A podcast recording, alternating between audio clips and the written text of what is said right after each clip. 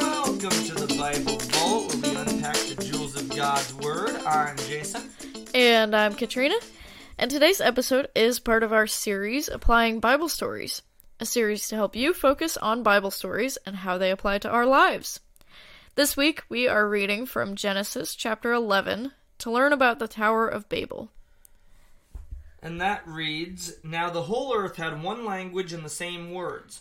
And as people migrated from the east, they found a plain in the land of Shinar and settled there. Shinar, excuse me, and settled there. And they said to one another, 'Come, let us make bricks and burn them thoroughly.' And they had brick for stone and bitumen for mortar.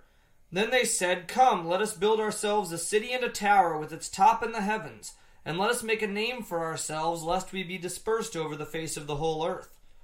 And the Lord came down to see the city and the tower which the children of man had built.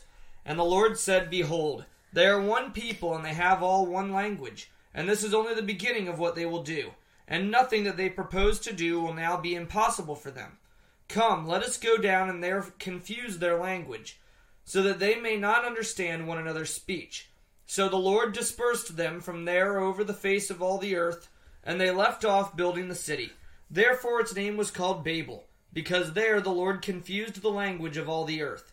And from there the Lord dispersed them over the face of all the earth." So next episode we will get into the meaning of this story and its applications for our lives.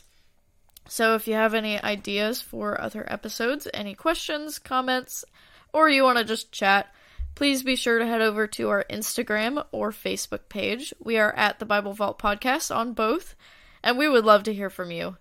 Thank you for joining us today on the Bible Vault. God bless, and we'll see you next time.